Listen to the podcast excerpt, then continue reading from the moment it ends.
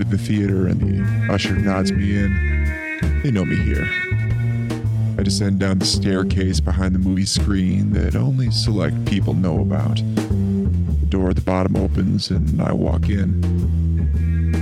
The sound of movie spoilers fill the air. The barkeep has my drink ready and motions me to the back.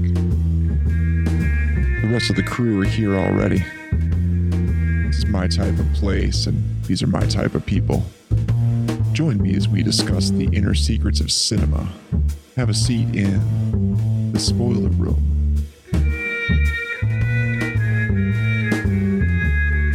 And welcome to another episode of the Spoiler Room. Thank you so much for joining us this evening, coming down the stairs and joining us in the Spoiler Room as we're going to talk about a very interesting film that's definitely been in the news lately, thanks to another film uh, that's actually coming out based off of a book that's about the making of tonight's film. And I've got a great crew for me to uh, with me tonight to talk about Tommy Wiseau's The Room. First off, he's back here with us. The man is very busy, but he's taken time out of his schedule to talk with us. It is the lovely Andrew Shearer. Hello, Andrew. Welcome back to the Spoiler Room. Hey, you know, thank you for inviting me, Mark. And may I just say that you know, I know that you uh, beat yourself up about uh, your ability to pronounce people's names, but uh, I believe Wiseau is exactly how you say it. Oh, thank you. I uh, I try to practice on some of them, but I, uh, as far as I'm aware, that's that is how it's pronounced. That's it the just only. sounded so natural to Oh, you. thank you. It sounded like unrehearsed, like you just saw him the other day. It, it- I I I actually kind of wish I had seen him the other day. I had many questions for him. Right? and next to Andrew, back in the spoiler room with us, inside movies galore man himself, David. Hello, David. How are you? I'm doing okay. Yourself? Doing well. Glad you could join us. And next to him is uh, the bow tie man himself, Mr. Paul Salzer. Hello, Paul. Oh, hi, Mark. There's one. Okay, I knew I was gonna have get at least, I knew I was gonna get at least one out of you. Oh, Only it's more like, oh hi, Mark. Oh, hi. I don't have that accent. I can't do accents well. I either do Southern accent or no accent. I don't Oh, think Paul, anyone- let me let me Oh, get that southern accent, man. Let me There you hear go. Oh no, I'm not going to do it now. Oh, come on. He's oh. from Atlanta. He he talk about Holy- Southern. Come on, Paul. Come on. Oh no, now I can't do it because it's like it's like trying oh. to perform sex. You know. Now, now Speaking that of, how is are- your sex life lately? Sorry. it's better than my pronunciation of names. You you nailed his last name. I keep calling the other guy, the co-star. I keep calling him Sinestro because I can't pronounce his name. Sinestro. Serious. Wow. Suddenly I came Ah. up with this whole comic book film equivalent of the room. It's awesome. Yes. But yes, folks, we are not talking about the one that got all kinds of accolades at the awards show, the movie called The Room. No, no, we're talking about Tommy Wiseau's 2003 film, The Room. I love you, Lisa. I love you, Johnny.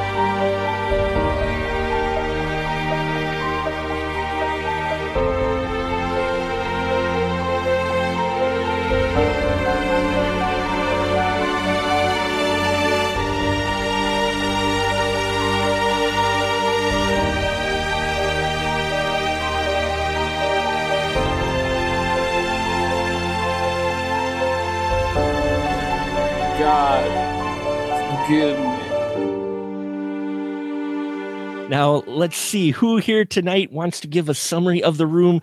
I I'm going to give it to Paul. Paul, Dear why don't you tell the few listeners who may not be familiar with this what the room is about?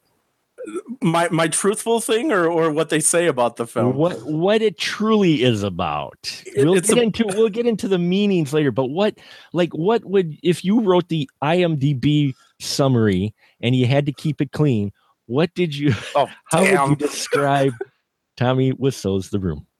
Uh, it's basically about a banker who finds himself or finds that his his uh, future wife is cheating on him with his best friend, and so this this kind of love triangle continues on where uh, she's she's really cheating on him. She doesn't love him, but keeps telling other people that uh, that he's hurt, like he's that she. Ah, uh, It's okay.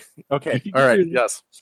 Uh, the reason why I'm, uh, I'm I'm gonna we're gonna talk about this later. I know. Yes, we will. Yes. Um. But essentially, it is about it, it's it's it's the it's a love triangle. It's a story about a love triangle about a guy named Johnny who's a banker. His uh, future wife Lisa is cheating on him uh, with his best friend Mark, Mhm. and uh, essentially at the very end of it, after they get through this whole uh, like potential wedding, birthday parties, and all these weird little subplots that continue on throughout the entire film, you find that the main character is basically kills himself.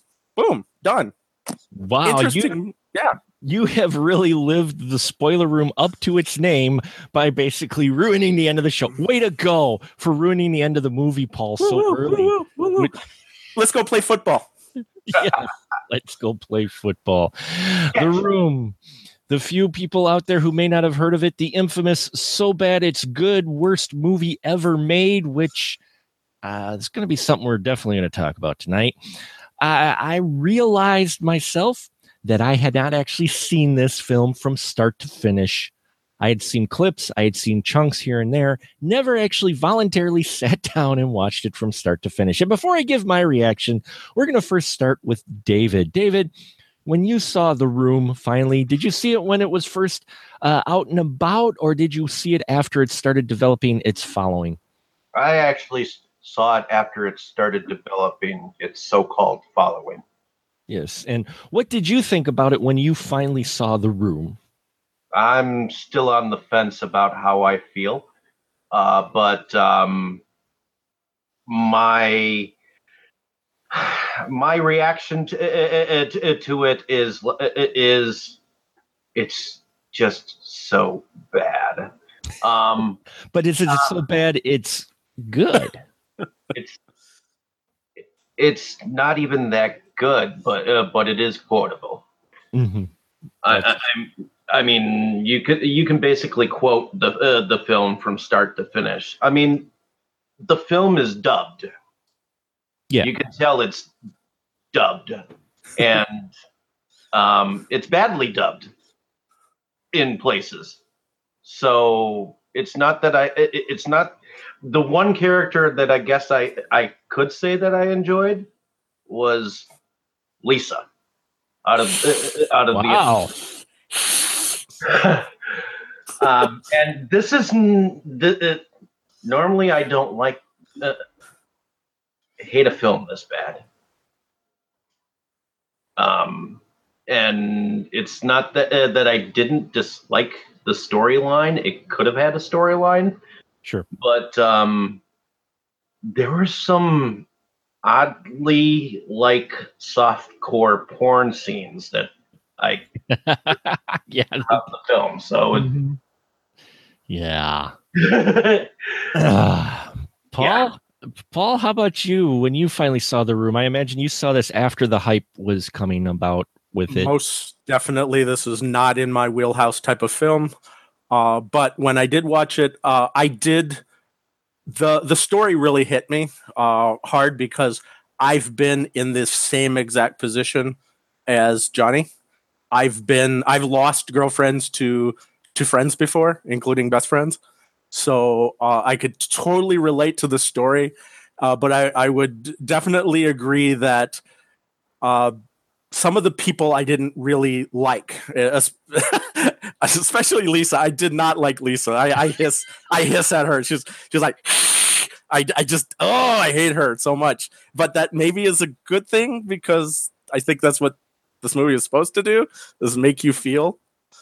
Uh, but yeah, the the story is like I said, it it I could relate to the story because it felt like I was Johnny uh, with probably not that monotone acting though. Um, Yeah. No, you you've got more inflection in your voice, so you're. Okay. I hope so. Yeah. I really do hope so. you do. Um, but yeah, that that was my my uh, just ah. So that's why I'm, through, I, I'm, I apologize to you right now because I think throughout most of this podcast I'm going to be doing a lot of grunting and and uh, just because it I could feel this movie and wow.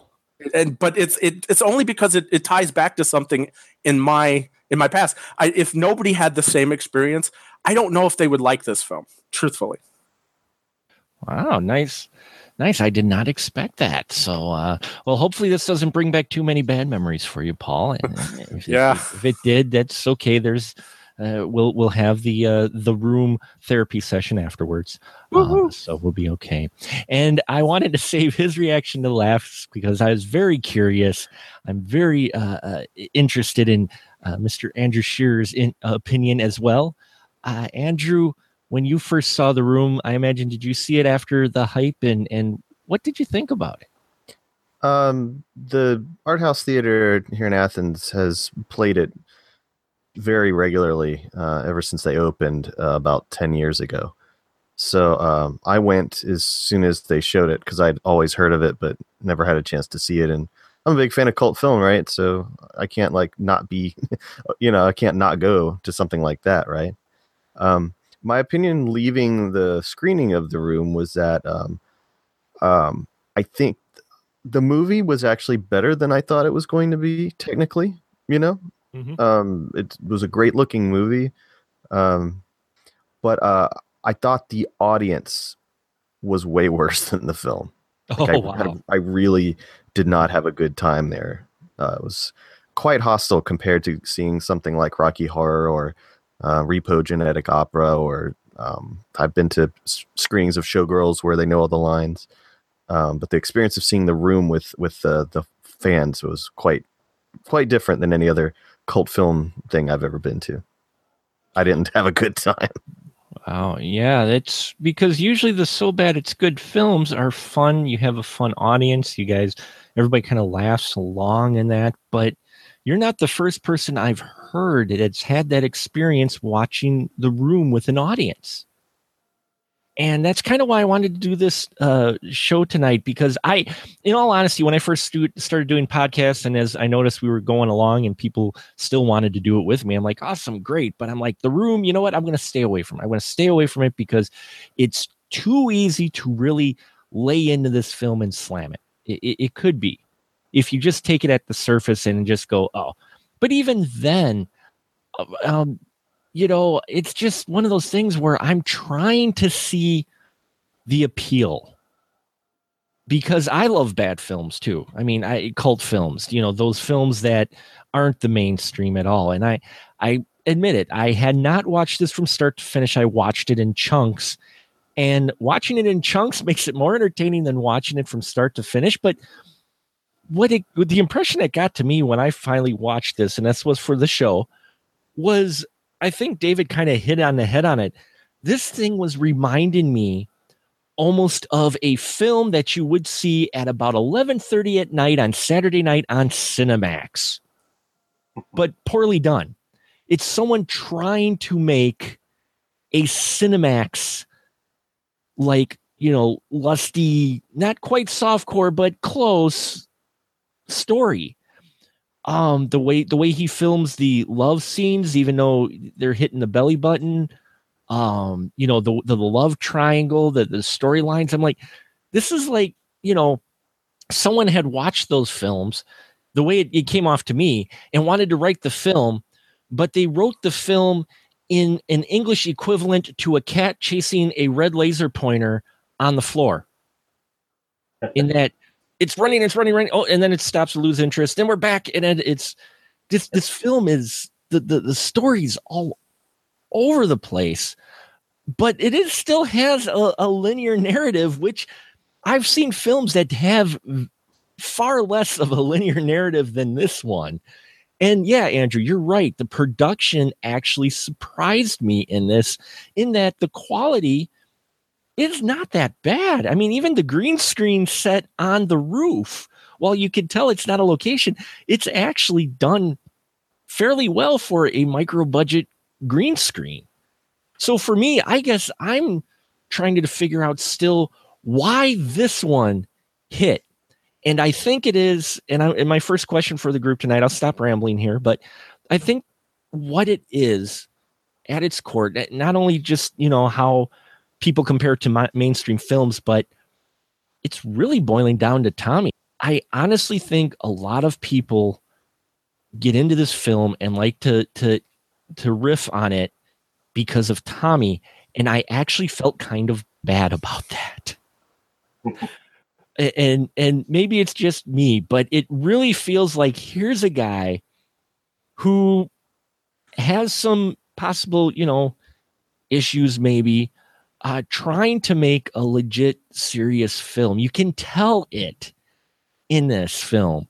And people are just so dogging it you know and, i've i've called out films before that you could tell take themselves too seriously but this one people make fun of it and it feels like they make fun of tommy so uh, andrew what do you think about that do you think that's part of it is people are actually picking not so much on the film but on tommy uh it it depends i mean i don't i don't even know where to begin man uh I, I I did feel bad at first, but the more I learned about Tommy, and particularly after Greg's book came out, you realize that Tommy kind of deserves it. The rest of the people in the Mm-hmm. movie, not so much, but Tommy deserves it because you, you know he uh, he was definitely a screwed up guy who was treated people really poorly and um, was a pretty gross person when it came to.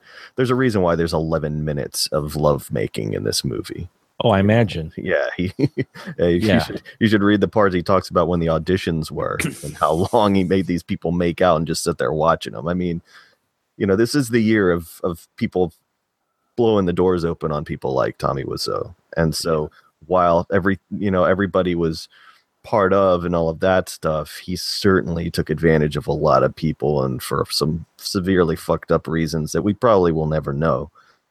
Um, but the the the uh, the audience was uh, it was they were bullying it from the beginning, Mhm. and uh, I got the feeling that some of them did identify with Tommy's character uh, because they were angry at women, and so they really enjoyed seeing women portrayed as these nothings and uh, and being you know these demons or whatever because they had anger toward women from things that happened in their lives or something i don't know. But they also were cheering for tommy to kill himself. And um you know it was That's- just a lot to take in you know? That's that's harsh man. yes but like i say you know he he made the drama and thought he was going to make the greatest movie ever sure. And and uh you know he really but it was mostly a big ego trip. He's a guy who had he was a millionaire and it was not a micro budget film. It was a six million dollar movie. Oh was that really? Yes Oh, and uh, my he, bad. he I took out always- a giant i always thought it was a, a smaller budget film. Oh no no. He bought all his cameras. He bought hd and film and and shot them right next to each other. And uh but the big reason was he took out a giant billboard advertising the room and then four walled uh theater in los angeles so you know hipsters were all over it Wow. See, and uh, like I said, and I do apologize to my audience. I, I really didn't look too much into the room because for me, I never, you know, it, the hype machine was just like, I just, you know, Yeah, ah, but you have to take it at face value. You know, if you're talking Yeah. about it as just a movie itself, I mean, you know, all your criticisms or observations are totally valid.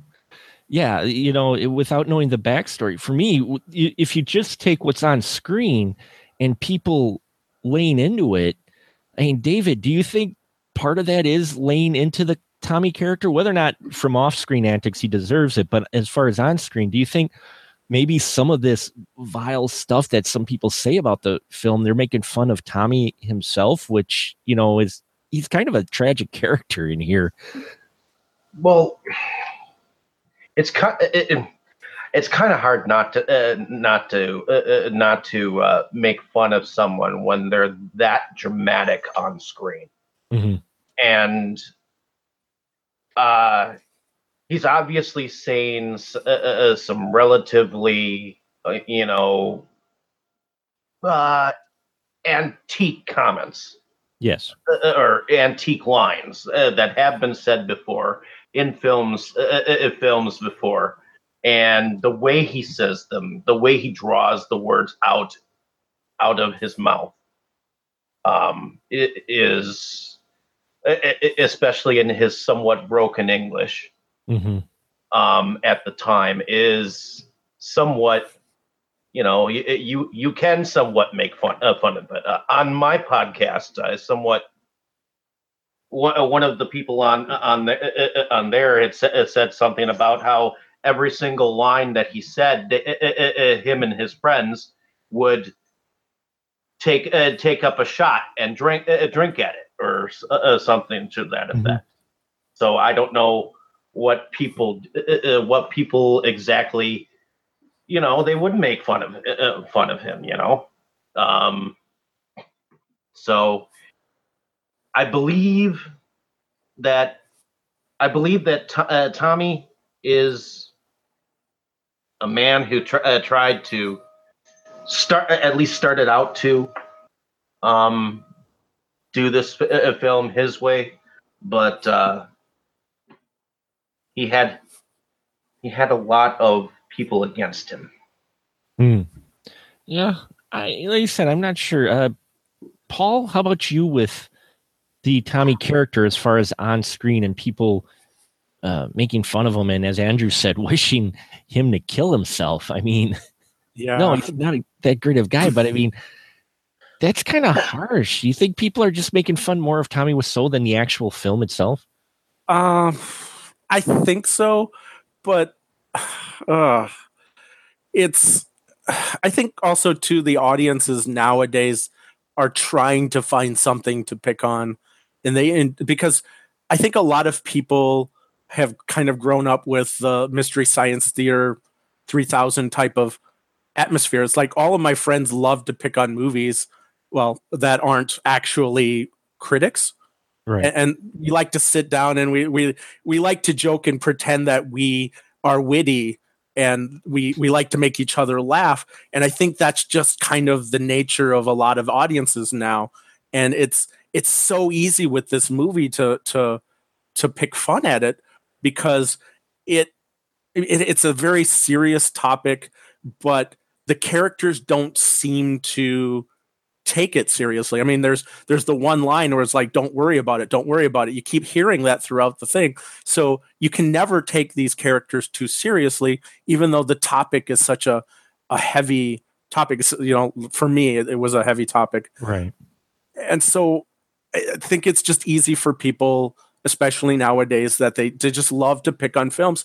And it, you know, he's the, he's this guy that seems so naive about the way things are going, and he's he's so carefree, and he's like he, oh, it's so weird. He just seems like an alien because he does. I mean, not not in the foreign sense, but I mean from the planetary sense, uh, because he just you know he, he goes through life and it like nothing affects him and it's and you feel like wow i don't i don't know if i like this guy very much.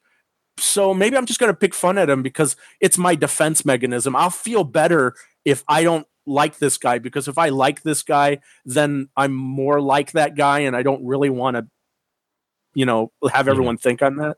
So maybe that's it. I don't know. That yeah it's when you actually scratch the surface of this and try to look at this film from a different perspective, I think, than just to slam it, Yeah. you, you start to see some really dark and, and odd things in here. I mean, we, we've got his character who I called it a Neil Breen complex. He's the nice guy. He's the Yeah. sensitive guy. He's the guy you don't want to hurt, you know. And of course, he's the star and the director. So you, you know that that I could see how audience ha- have a tough time, you know, taking this film kind of seriously because he's the guy that's with the women. He's the guy who, you know, and, kind of like with the uh, is that Neil Breen, I believe that is that that you know where he's the top top spy in all the world, or um, but yeah, I just I could see that, but on one hand, I feel bad because I think people they they're laughing and they say they're laughing at the film, but I think they're laughing more at at him, um, which you know I could see why too. His line delivery's n- not good at all. He, as I said, it it this this story, the way the screenplay plays out is just oh my god, the way this story is, but it's still linear. It's still linear. David, you still at least have a linear story in here, even though the dialogue and such are just seems randomly delivered at times. You do still have a linear story in here, don't you?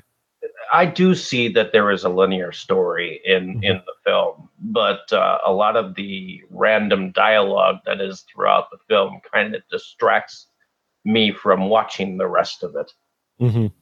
So, uh, uh, I mean, uh, and plus you've got the music that sounds like you're listening to uh, like something fr- uh, from like a canon fairy tale Mm-hmm. or or uh, masterpiece theater or, or something like that. You know, uh, you know the the music. It, it kind of sounds more, uh, you know. Yeah. the music the music is is pretty rough in here as well. Yeah, I I I definitely will, s- I will say I did like the beginning scene with uh, with, uh, with, uh, with what looks like uh, uh, some kind of a castle or uh, or something like that. That uh, that that part I do like. Oh, sure. Right in the in the beginning. Yeah, th- there's a few interesting shots, especially the way th- this film opened a little better than I thought it would. But uh, you know, I've watched many bad films. Paul, you've watched many bad films. Wouldn't you say though, for as bad as people say this film is, the story is does, there is a linear story or story in here, isn't there? It doesn't just uh, look like a Rorschach ch- test. Oh no, it's it's very much so. I th- I think the problem is the lot of the subplots, and he introduced characters that I thought didn't add to the the story in any way. I, I thought the whole Denny thing was okay. Yeah, it shows that that Johnny is a caring guy, but did it really add anything to the triangle? Probably not. The whole uh, mother coming in, the mother seemed like she was supposed to be the outside person. Some of the lines that she said made you think, okay, this is she represents the audience looking at, you know, why are there so many people coming into this room all the time? You know, I, that that I think was the only purpose for her, and other than that, it, again, it didn't add to the triangle, and especially the uh, the the two friends that kept going to the room and having sex.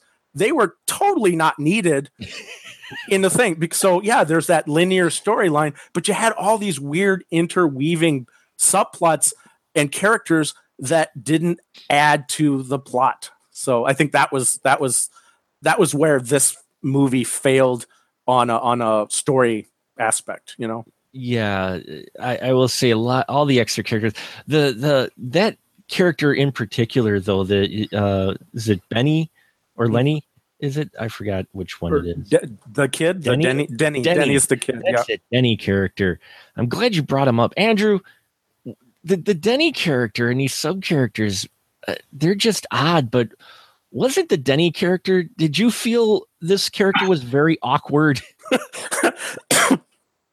Andrew, did you did you Oh. feel like the, the way they wrote this character? He, he- you didn't know what he his real purpose there was, did you? Well, I mean, uh, he's a. I, I, I at first I thought, whose kid is this?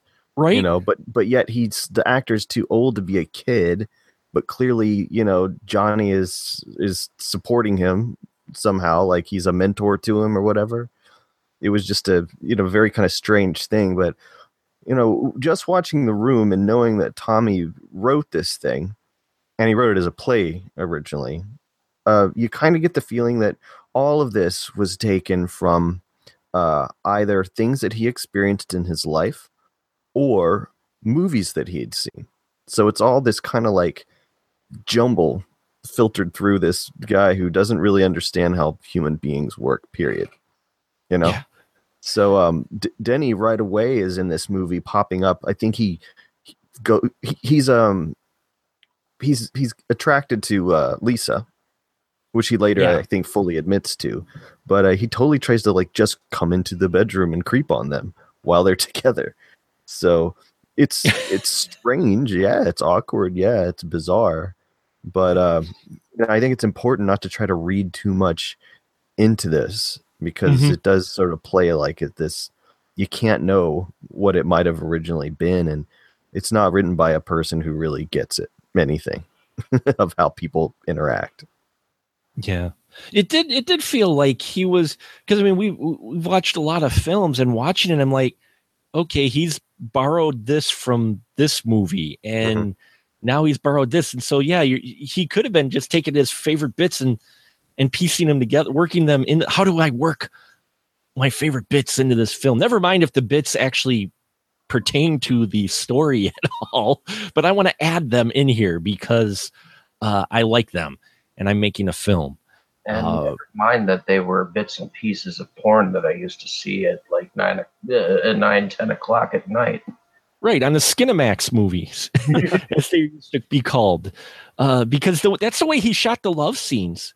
Mm. That's why I mentioned it earlier when I said, uh, you know, the impression I got with it, because the way he shoots them with the the camera moving and and trying to give it kind of this soft, uh, like lighter, playful, intimate thing. I'm like, holy crap! He watched a lot of late night Cinemax films. well and you know it's important to bring that up too because you gotta you gotta know that like the fan base for the room the people that made this thing big or whatever is a generation after the generation that grew up seeing that stuff so they haven't really they have no frame of reference they haven't seen those movies to know how much how closely this is to those you know it's just like a poorly made version of those basically you know because the red shoe diaries and all of that um you know they those were made by professional people and uh they were this rigorously scheduled and done with no money and no time and uh acted by people who were struggling and just needed work you know and uh, that that has a lot in common with the room in a lot of ways but uh, the big thing here is that because you could take any of those movies quite honestly that, that i just mentioned and show them somewhere to these people enough times to where they could yell the lines back at them and make fun of the people on screen Mhm. and anticipate everything and pick something out. There is nothing unique necessarily enough. There's not enough unique things about the room from films like that uh, to warrant a genuine cult following, except for the fact that they haven't seen any of the rest of those. Wow, you, you bring up a good point. I hadn't even thought of that. That yeah, this generation that's really into the room had not seen those, uh, e- you know, either in pop culture or in, or personally late night on, on cable. But I when I was watching this, I'm like, you know, you replace Tommy Wiseau with some, um, you Jay know, Richardson, Mickey Rourke.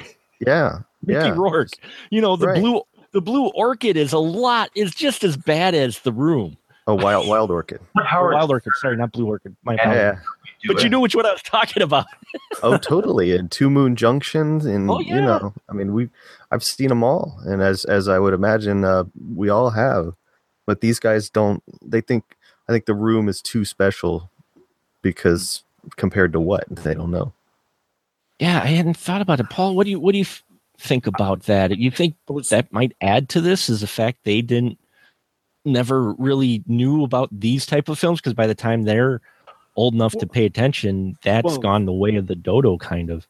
Yeah, yeah, because well, it, it just rem- remember how we felt when we first saw that. You know, we were messing with the tracking dial, you know, to try to get the the the pause just right. You know, because oh wow, we get to see breasts on on a movie. You know, Or Yeah. or or is, is the guy really naked or is he wearing a sock or what what? sock or something. Yeah, Oh, or, oh, you know- I saw the sock. Yeah, you you, you kind of laugh at it, you know. But Um, I was going to add that uh, I would have I would have liked it better this film a lot lot better if they would have played up on the whole concept of maybe Johnny had a psychosis where his life was kind of based on all the things that he saw in life. Like maybe they would have had him watch television and and then later on you got to see that come incorporate into his life. I just would have liked that a lot more. The problem was that johnny came off as being like this you know he, basically made his ideal version of himself Yes. and and, and said you know hey th- this this is this is it. I would have loved to have seen a different thing where yeah this guy has problems and this is why his his life is falling apart. But because his life is falling apart he he falls back on the only thing that he he understands which is maybe maybe the pop culture references or the or the movies that he he's fallen back on. And then that would have made this movie just amazingly better in my mind uh, and I just wish they would have done that, but they, they didn't. They didn't. David, wh- what are your thoughts with that? Uh, the fact that you know uh, this generation here hadn't really experienced those types of films, so could that be part of the appeal?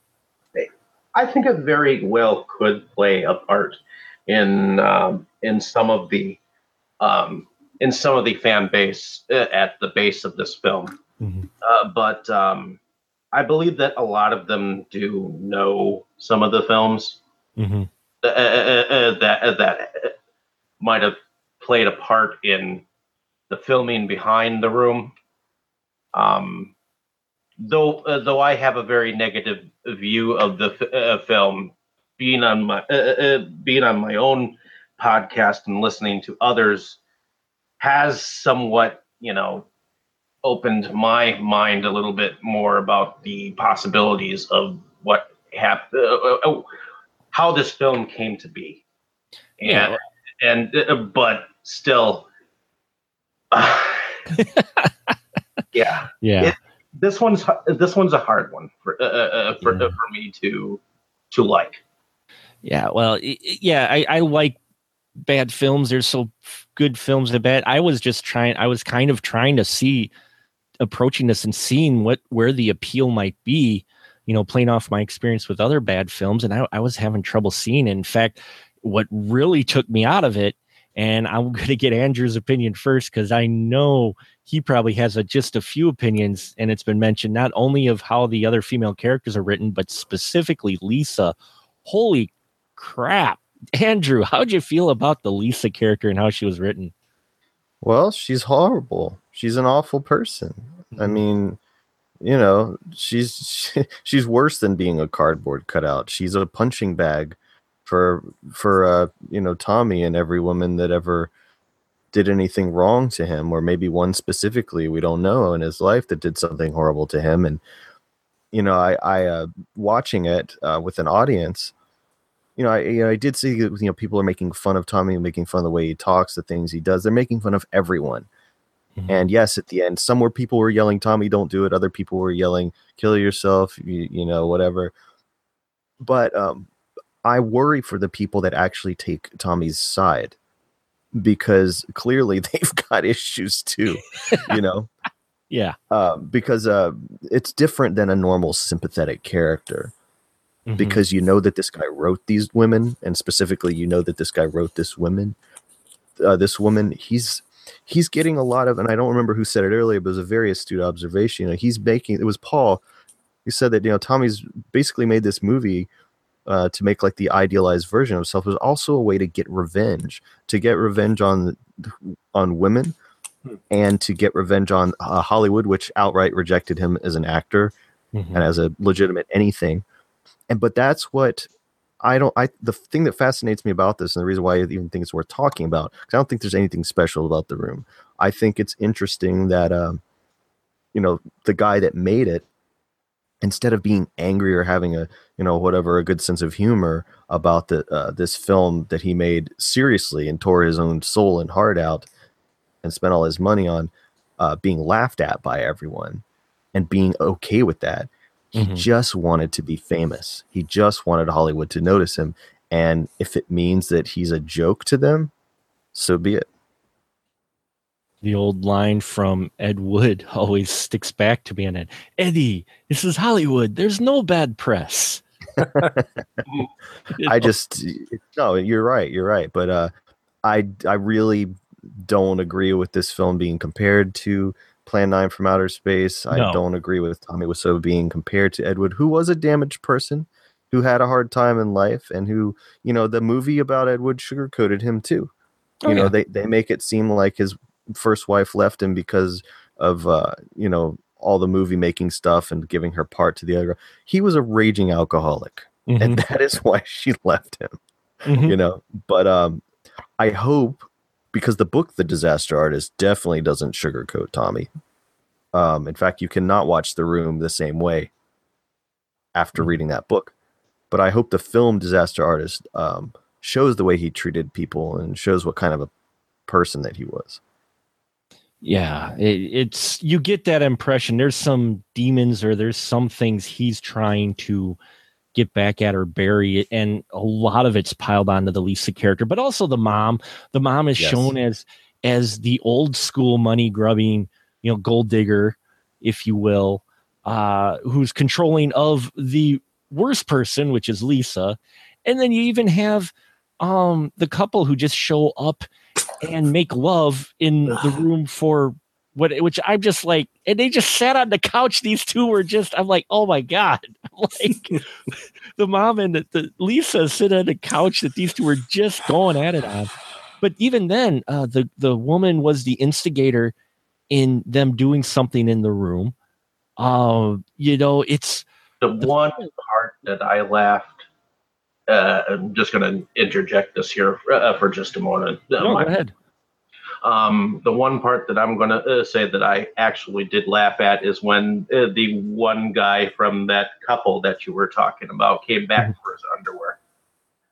yeah that that part was was kind of spooky but funny yeah i could see the way he did it but tommy wasn't in that scene so that could be why it was a better scene i'm not sure oh, oh.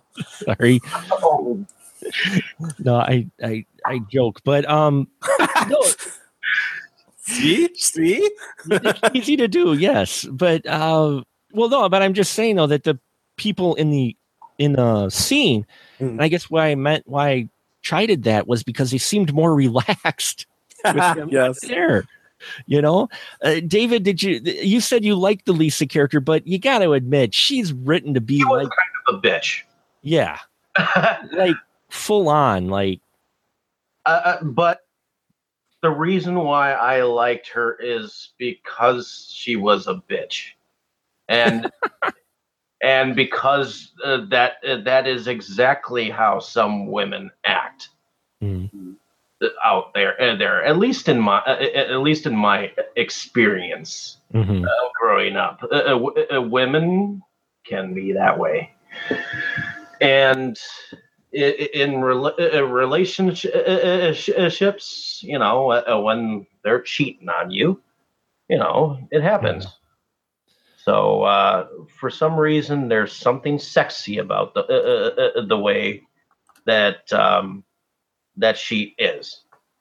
wow, What's inter- the interesting uh, thing is that uh, did, did you realize that she was actually in a short film um, years after this film uh, uh, uh, called uh, "Who's Checking Up with Denny," where No. they're somewhat uh, where she's somewhat uh, doing like a uh, uh, uh, where somebody's calling like Tommy Wiseau Mhm. to her, and it's kind of like a a uh, a spin off of when a stranger calls, oh, and okay, and so, uh, and I guess it's kind of like a little bit of a independent comedy th- uh, thing. sure. but Well, you know, you, when when you gotta gotta ride that train, right? When it gets popularity, hey, we got to do something to to keep it, you know, but they tied made together. Tommy Wiseau's voice creepy, Well- calling calling her. Ooh. Mhm. you know. Uh, yeah, and and Paul, you said this this film hit some strokes with you, Lisa. Yeah. I, you know, I hated her. I hated her with all all of my heart. I hated her. Not not the actress, her character, Lisa, Mhm. because eh, the the moment the moment I found out what her actual role being in in this in this story of of the cheating you know girlfriend type of thing i i totally my blinders went up and i only looked at all the negative about her the Sure. the, the stuff about he he beat me uh, the all the things where she was like uh i hate him and then to his face she would say i love you A- and then to the to basically the best friend. She was like manipulating him. And of course of course i know that that that's that's just the idealized that's you know tommy's idealized version of of her being the bad guy but i just couldn't help but not like her because it was like it was like yeah you this is this is that one woman you know the one or two women that have done this to my life.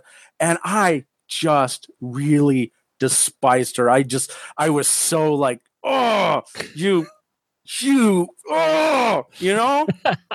It was just it was unbearable. And so yeah I I felt i felt for it. And i just but i don't know maybe uh, you know it's just that's why and you know i didn't give her character a, a chance. And I, and there was no way i was going to look at it from the point of view of this is how she was written and Right. i looked at it from this this is the bad guy of the story Mm, Sure.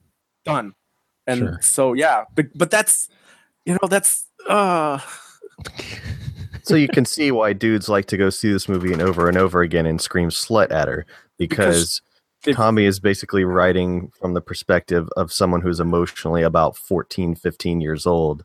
And his view of women is, is you know, some angry teenager, basically.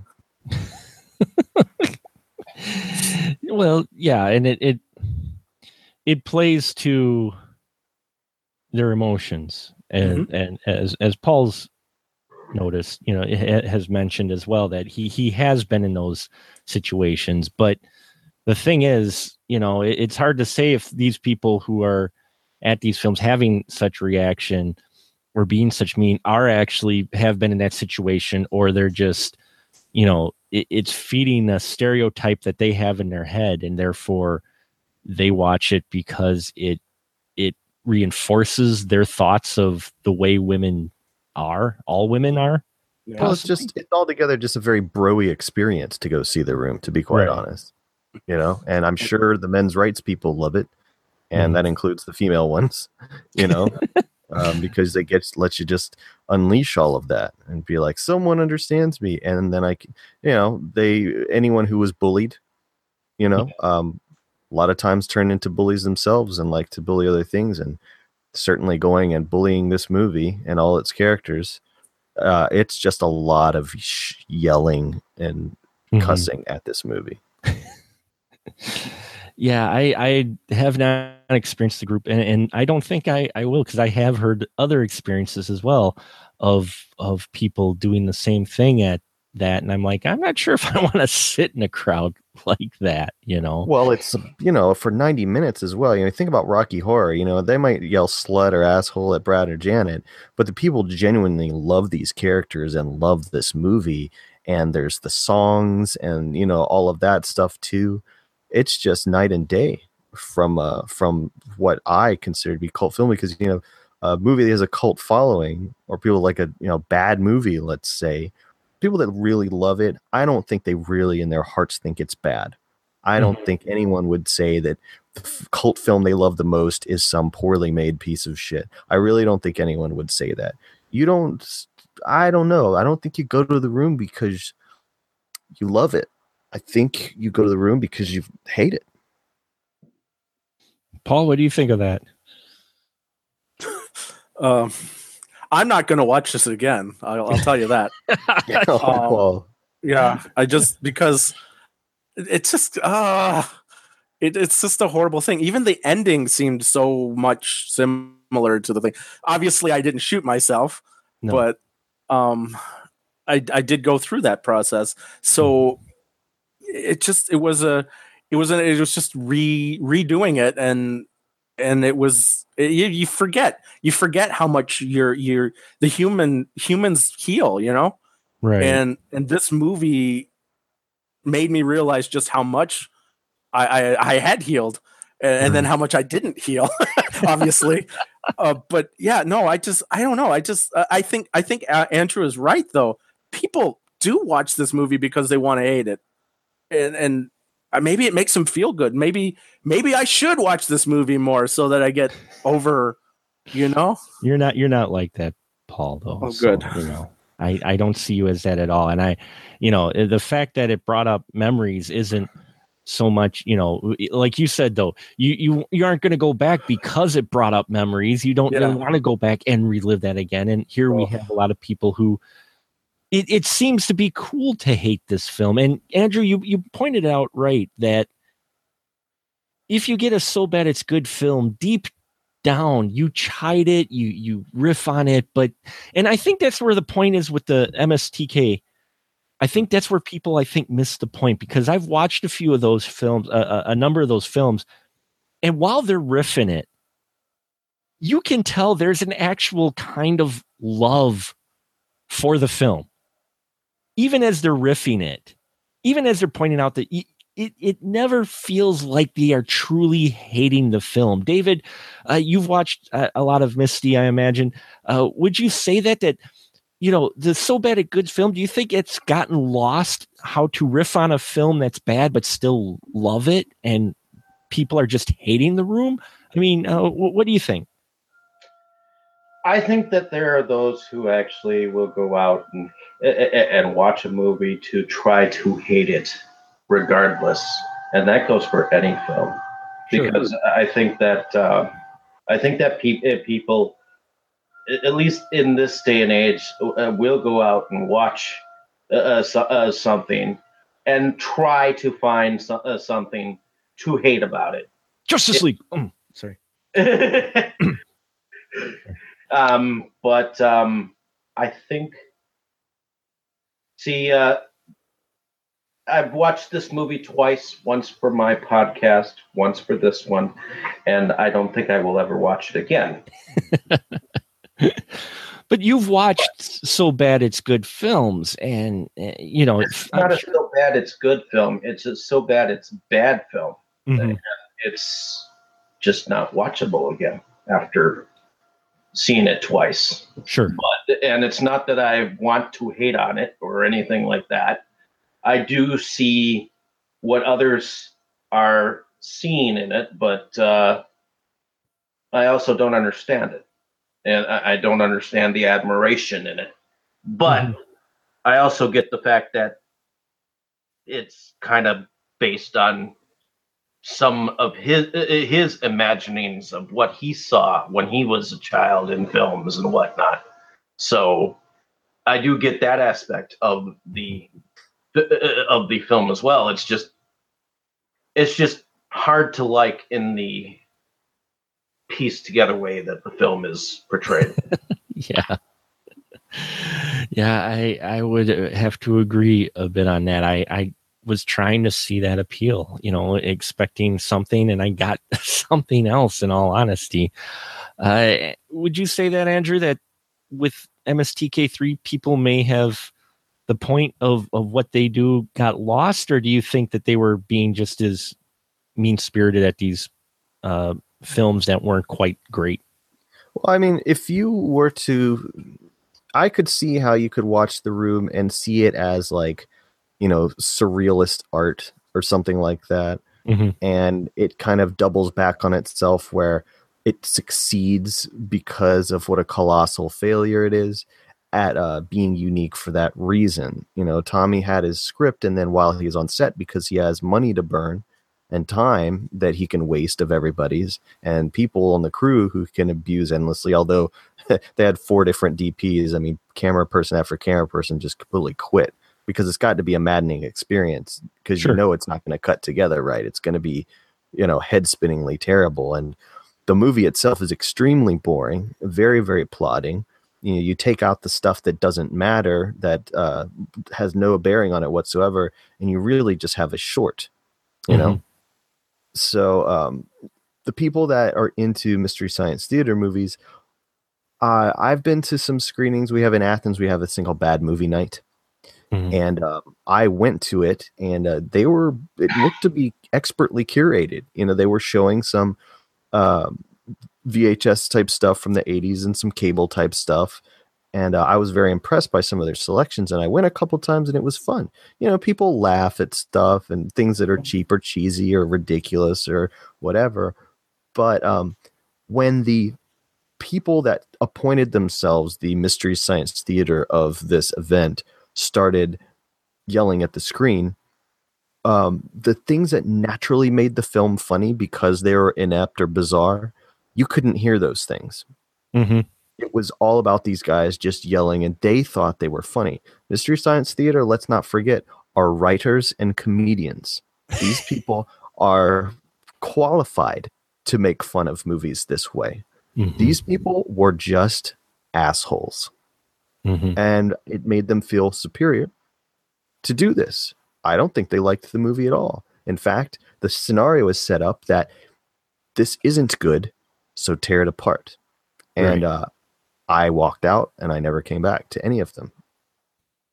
and I, I've always felt there's a difference to that. And man, I hope, I hope at all I'm not coming off as oh movie snob. Oh, you think you're better? I, I don't think I'm better than anybody, but I just the when I look at a film, if I riff on it, I still love it. But so many people seem to just want to hate the film because it's bad or a low production or not well made per the norms, and they want to you know, rip on it because it makes them feel better because maybe the film makes them feel uncomfortable. Yeah, well, I mean, look at the the best and worst Entertainment Weekly of the year just came out, and number one worst movie named by Entertainment Weekly was Emoji. Now, if you want to talk fish in a barrel, how easy was that? That target. You don't need to have seen the movie. You just need to know it exists to say it's the worst thing. I thought Emoji was a fine movie. Really, Oh yeah, Andrew? I liked it.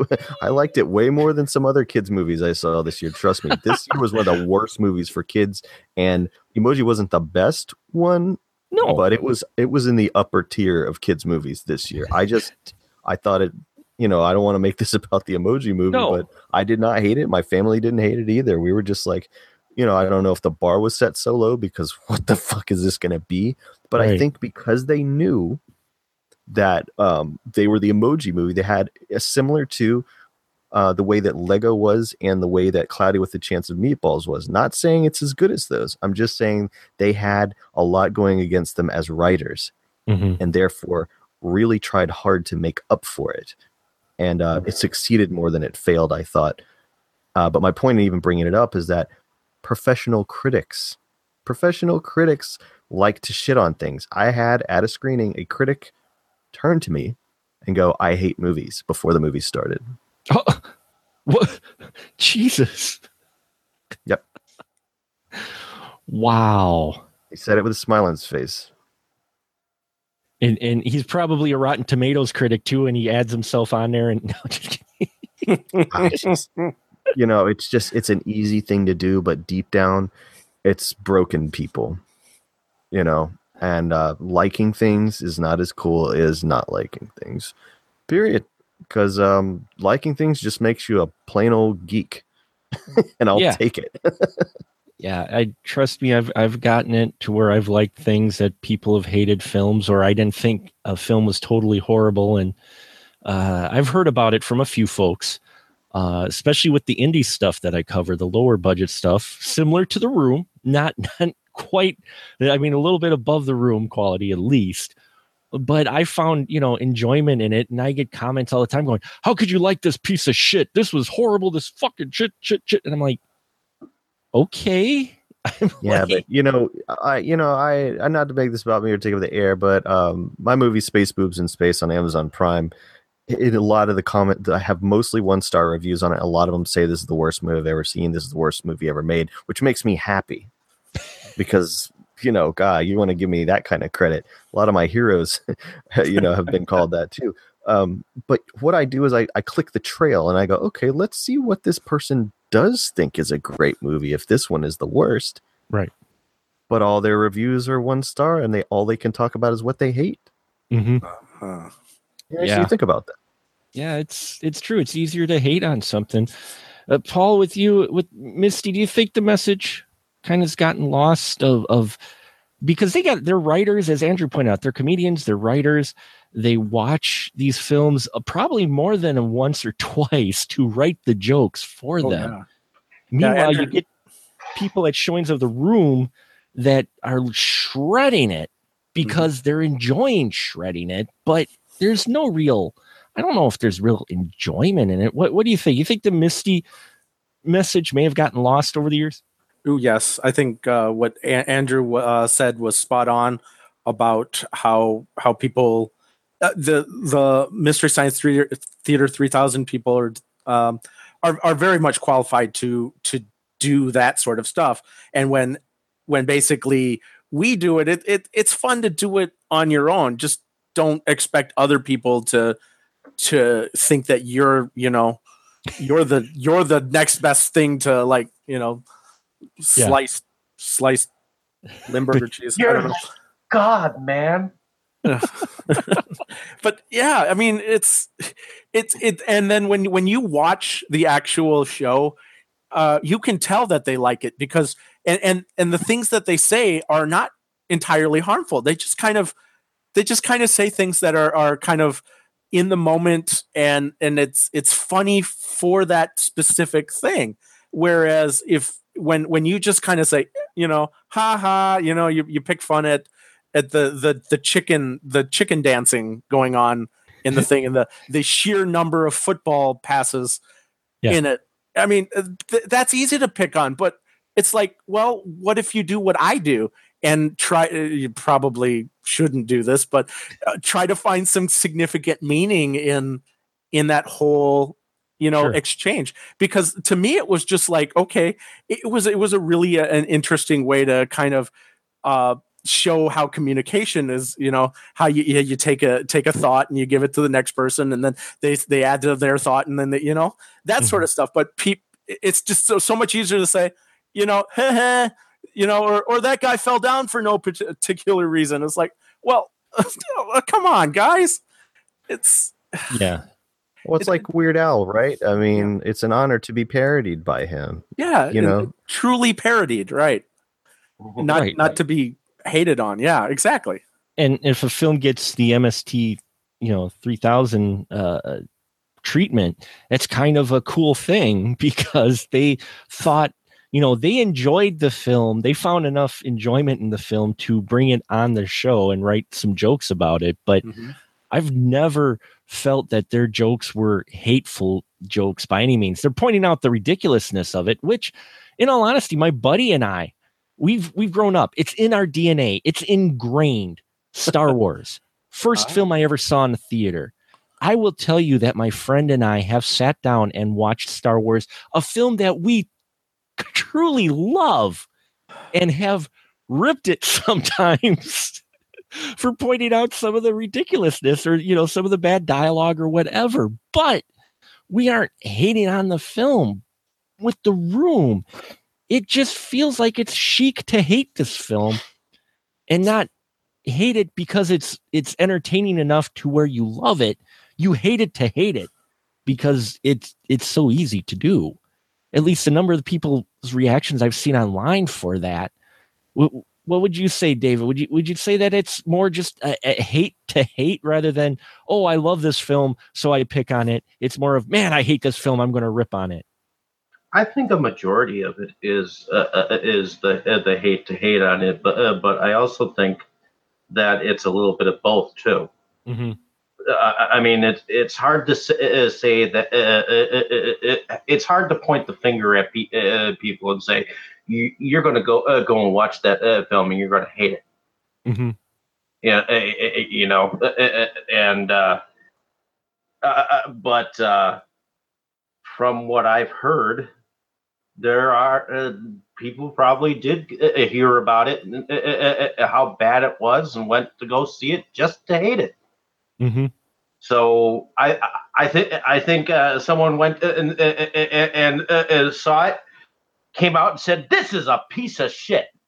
Called up his friend and said you've got to go see this movie. It's so bad. Right. And they probably went and, uh, uh, uh, and they were probably the cr- uh, uh, crowd that uh, was there with Andrew. And uh, um, yeah, so So, But- yeah, I, we can- go ahead, Paul. I was going to say, I when when trying watching this film uh, for the podcast, I found it extremely difficult to find. I, I went to the video store, couldn't find it. Went to uh, Walmart, couldn't find it. I went online, couldn't find it. None of the streaming services have it. So where are these people watching the film to be able to criticize it? I'm thinking they went to YouTube and saw little scenes of the the best of the worst of this movie, and that's what they're picking on. They're not really picking on the film. Well, it's it's, it's hard Well, to say what they're. The full movie is on YouTube, though. I was It just saying, is, but, yeah. Athens. They're they are just They're going showing yeah, in different places. Yeah. Like they they play the movie a lot. Like I've Mhm. never been, I've never seen it. Well, why would I have watched it again? You know, Right.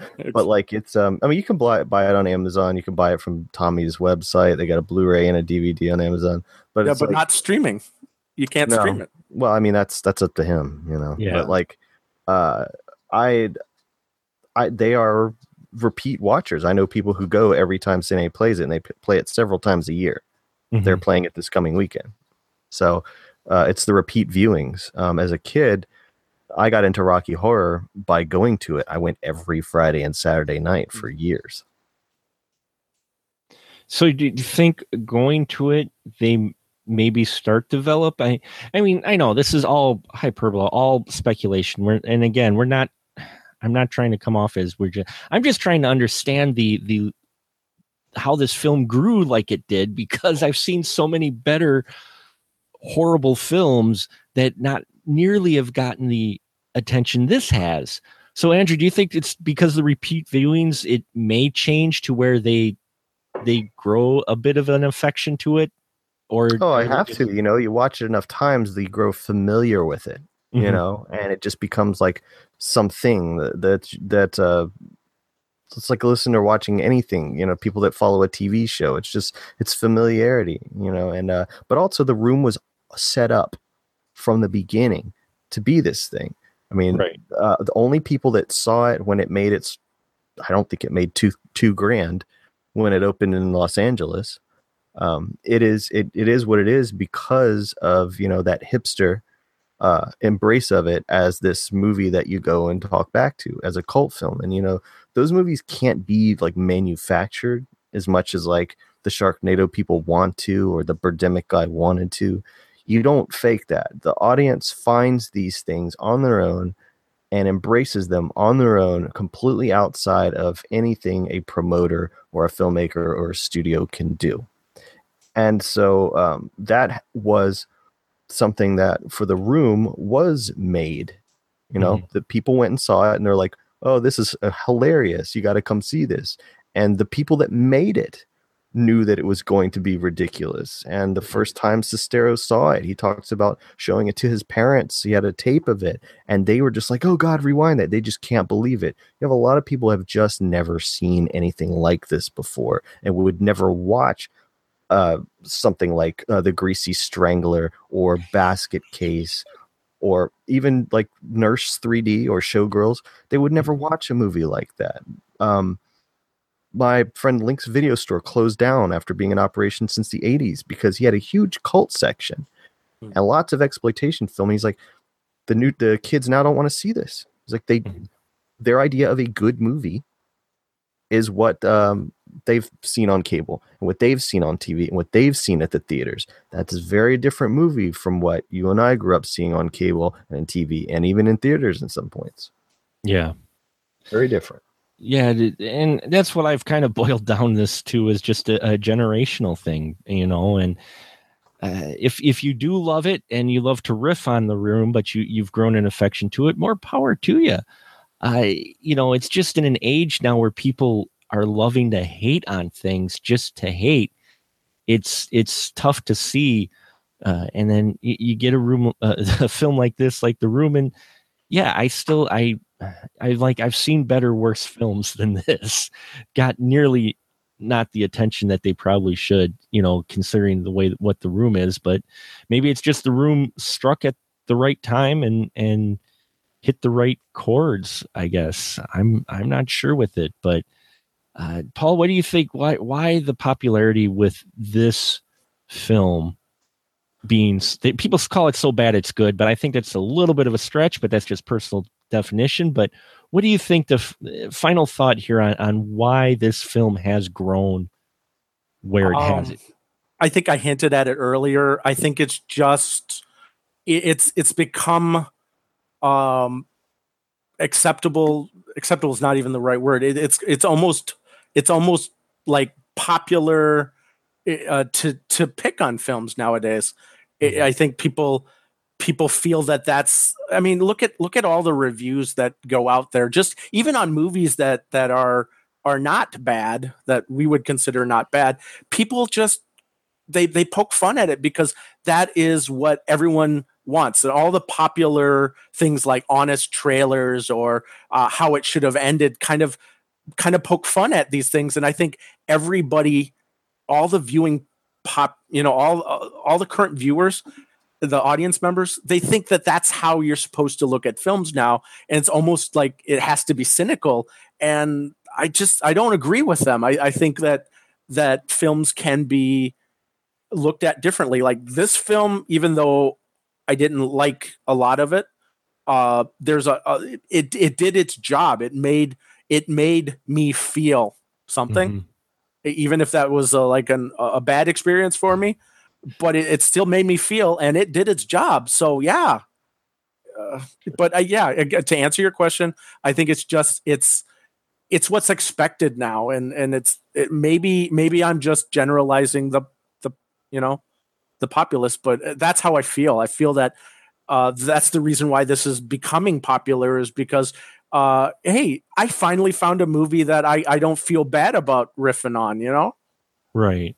and it's just it's too easy come on guys too easy it's films that are too easy.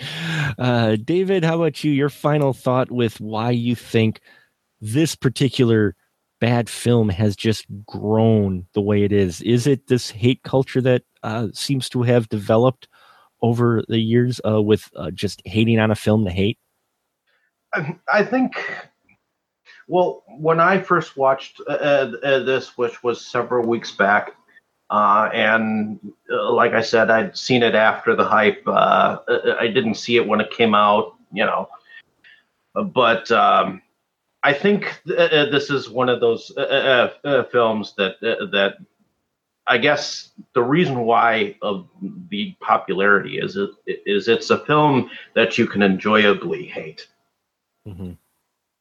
and uh, uh, that's what uh, that's what I'd sum it do- uh, down to, Be- uh, be- uh, because that's what uh, that's what people seem to be doing to uh, uh, to it. Uh, like Paul said, you know, uh, there there's always a difference between the moviegoer and the and a difference between uh, uh, bet- between the director, uh, and there's always a difference between a critic and a reviewer Mm-hmm.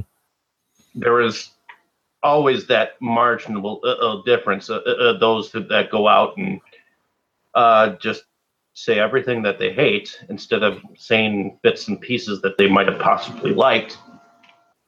Sure. You know, and that's just uh, uh, uh, it, it's just there. I mean, there's even a group of of fanboys uh, uh, or f- fandom that uh, that uh, that I consider fans, fans of Mhm. films, fans of films that uh, uh, uh, that are just diehard fans and will not stray from being a fan. Mm-hmm. You know, Everything is good. There, there is. There are just people. from liking Ghostbusters or or something uh, to that effect. You know, Uh, uh, I'm. Uh, and if they make another movie like it, I'm just going to find something to hate about it. right? It's people that look specifically for something uh, because they've set their mind that they're going to hate it. I've seen that person uh, personally. That you know, I, I've I've seen that person uh, not like in physically, but in chatting and seeing what they've posted and such, there's people out there that already made up their mind that they hate the film. Um, you, you know, before they go in, it oh, it's bad, and they go in, and yep, sure enough, look, it, you know, when you go into a film thinking it's going to be bad, you're immediately going to jump on more things. I think that may not be perfect to help validate that feeling going into it. And I did that when I was younger. I fully admit it. I've I've done that. I, I've learned over the years. But when I was quite young, there were a few films like, oh man, that looks stupid. And then I go see it and go, you know, there was uh, some continuity issues or plot or something. They're like, yep, see, see, see how bad, you know.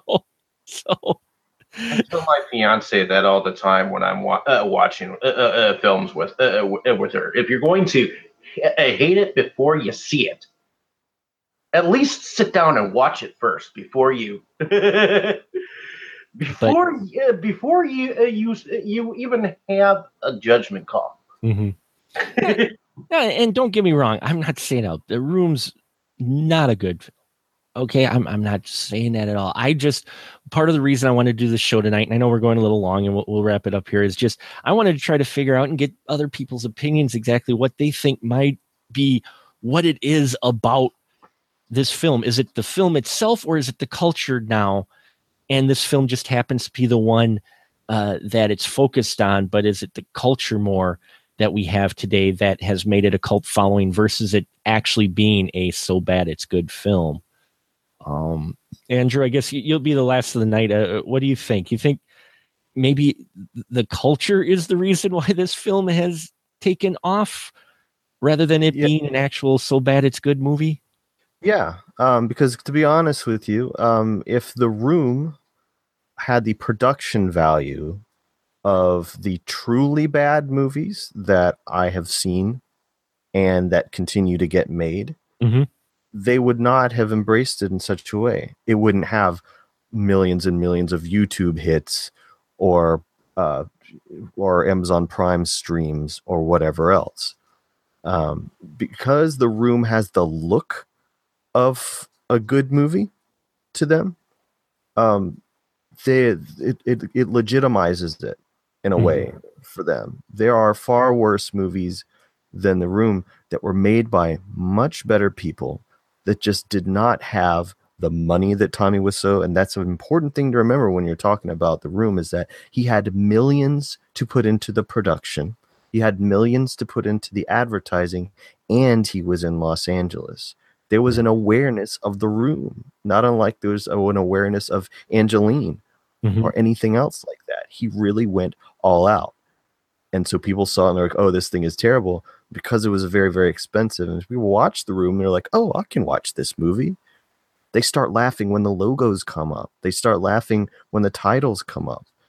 They just it the whole thing is set up to do that. So it's the opposite of people discovering a film and embracing a film that was at first rejected. Because of course the room got awful reviews. How did it even get reviewed at all? Mhm. The guy had the money to put it into theaters in Los Angeles. You know what I'm saying? I mean, this is it is a unique movie because of that. What makes it special among other movies that were made by lunatics? Do you know? Yeah, The money. the money. And and the what is that, David? He bought the audience. That's pretty much what he did. Yeah, Oh, he- good or he- he- bad. and he invited them to make fun of him. You know, Yeah. It- that's that's the whole premise. That's the whole setup. So, you know, uh, but yes, it could not have happened uh, in the the seventies or the eighties or the nineties because um, people still liked movies of all kinds, and people still had the patience for weird low budget stuff, and people had still had an interest in weird low budget stuff. But now, um, they it's not there anymore. Mhm. They see a movie that looks like it was made on video or cheap video or cheap film and is out of focus and the sound is bad. That's not a movie to them. Right.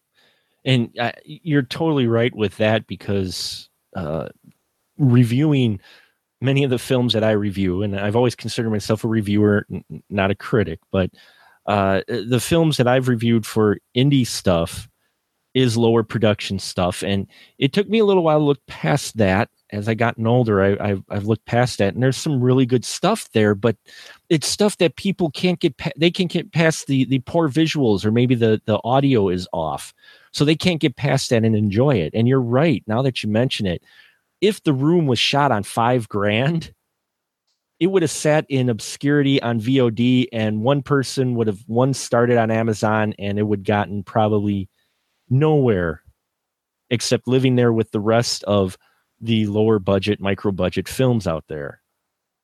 But knowing and, and i learned something tonight. I always assumed it was a little bit lower budget but the fact that it had four million and No, six million, dude. or six million jesus. Um that makes total sense now of how it kind of got out there was because he had the money to put out there whereas there's films that are better that people can't get past just because someone only had one camera and they could only rent it on a weekend you know and so they had to shoot everything they possibly could that day um so yeah y- you're right i, I think that that kind of nails it on the head is that it it had the money to kind of buy its bad publicity Yeah, and the irony is a lot of those bad movies make a lot more sense. Yep. I, I will totally agree with you on that. So we're going to wrap it up for the night. Uh, went a little longer than expected. I appreciate our crew here uh, joining me to discuss this film. Uh, it, it was a film, like I said, I, I really tried to avoid for a long time just because I'm like, I kind of know what I'm going to get in myself into. And, uh, but with the disaster artist coming out and seeing so many people hype and talk about it, I, I had to see it for myself and try to get an understanding what it is about this film. And I think Andrew is gets the award tonight for hitting it on the head with uh, that it was money. it was money to get it out there to get the bad press. And yeah. So this is going to be the point of the show where we're going to have people shill the hell out of themselves, let you know where you can find them when they aren't here uh, talking to me and hearing me babble on. So, Andrew, why don't you go first? Where can these fine folks check your stuff out, sir? Uh, Mark, thank you for having me on, and thank you everybody for the great discussion. I'm sorry if I rambled. I try not to do that. Uh, I don't want to take up too much of the air, so I appreciate everybody being patient with me. I've never talked about the room on anything or written about it, so this is my, you know, probably getting some of that out for the first time. Um, like I said, uh, on Amazon Prime, I have a few movies that you can watch that my friends and I made here in Athens, Georgia. Um, the latest one is called Space Boobs in Space uh, and um, there's also uh, Mae of the Dead, M A E, and um, uh, Very Scary. I have a few on Prime, and then I have some other ones that are just regular uh, video on demand: Pajama Nightmare, Late Night Cable, um, The Underground Sinema, Cinema with an S, Mondo Gonzo, Fake Blood. There's a bunch on there, and they were made with camcorders and really cheap. But um, we, I, I, we love them. so, Well, they're made so with good. love. They're made with love. those. Oh man, yeah, not much money, but you know, I'm not making it. I would never make an excuse for my movie. They came out just like I wanted. and uh, uh, David, where can we find you at, sir? Uh, well, you can find uh, my Movies Galore Milwaukee blog and group on Facebook. Um, you can also find my podcast uh, uh, on Facebook and YouTube. And uh, now you can find it on Podcast Garden, which uh, um, I, I uh, put a cool new intro for. And uh, I guess I uh, can say that uh, I am one of the producers behind Wrestle Massacre, which is coming out in 2018. Uh, once my, again, my interest is piqued on that one. So my interest is piqued on it too. He said he's got like three more shoots on it, and then he's done.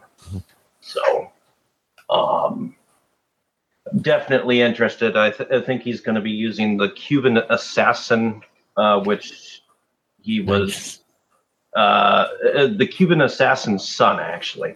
oh, nice. That's cool. Um, he was in a short film in Frames of Fear, the first one. Mhm. And then uh, I guess he's using a few other um, legends that have been Very cool. taken and hired on hand to do so. It's just there's Very cool to hear. Yeah, uh, uh, WrestleManiac had uh, Rey Mysterio Senior in it, and that one was kind of fun. That one, that one was a wild, crazy film. So, wrestling horror, folks. There's a new genre that needs more more entries into it. And Paul, how about you, sir? Where can they find you at, sir? Uh, you can find me primarily at the Astro Radio Z Network uh, at uh, both the Forsaken Film Reviews podcast and Film Jerks. And you can also find uh, some uh, information at newhorrorfest.com. It's about our Northeast Wisconsin Horror Film Festival. And we start taking film submissions in exactly one month from today. So, woohoo! So, filmmakers out there, keep your eyes peeled for that one all these fine gentlemen have fantastic stuff you should check out and i appreciate them for uh, coming on my show and i appreciate all my listeners out there. We get new ones all the time. I check it out and people are listening to our show. And let me tell you i really appreciate it with so much stuff out there for you to come and visit to our little sliver of the internet and hear me ramble uh, with ideas you probably don't agree with. I have really I really appreciate it quite a bit. So uh, I think tonight we'll end it. Usually we say good night, gentlemen, but why don't you all just say goodbye, Mark, in your best Tommy Wiseau? In uh, three, two, one. Goodbye, Mark. Hey, all my spoiler room friends out there, if you like what you hear, why not head on over to iTunes and like, comment, and even subscribe to our channel? It always helps us out. Or you can find us on Stitcher Radio as well. You can drop us a tweet on the Twitter at Spoiler Room PDCS or Special Mark Pro. Look for us also on Facebook at the Spoiler Room Podcast or in the Special Mark Productions Facebook group. Let us know what movies or topics you'd like to be discussed in the Spoiler Room where the conversation is fresh, uh, but we do spoil the movies.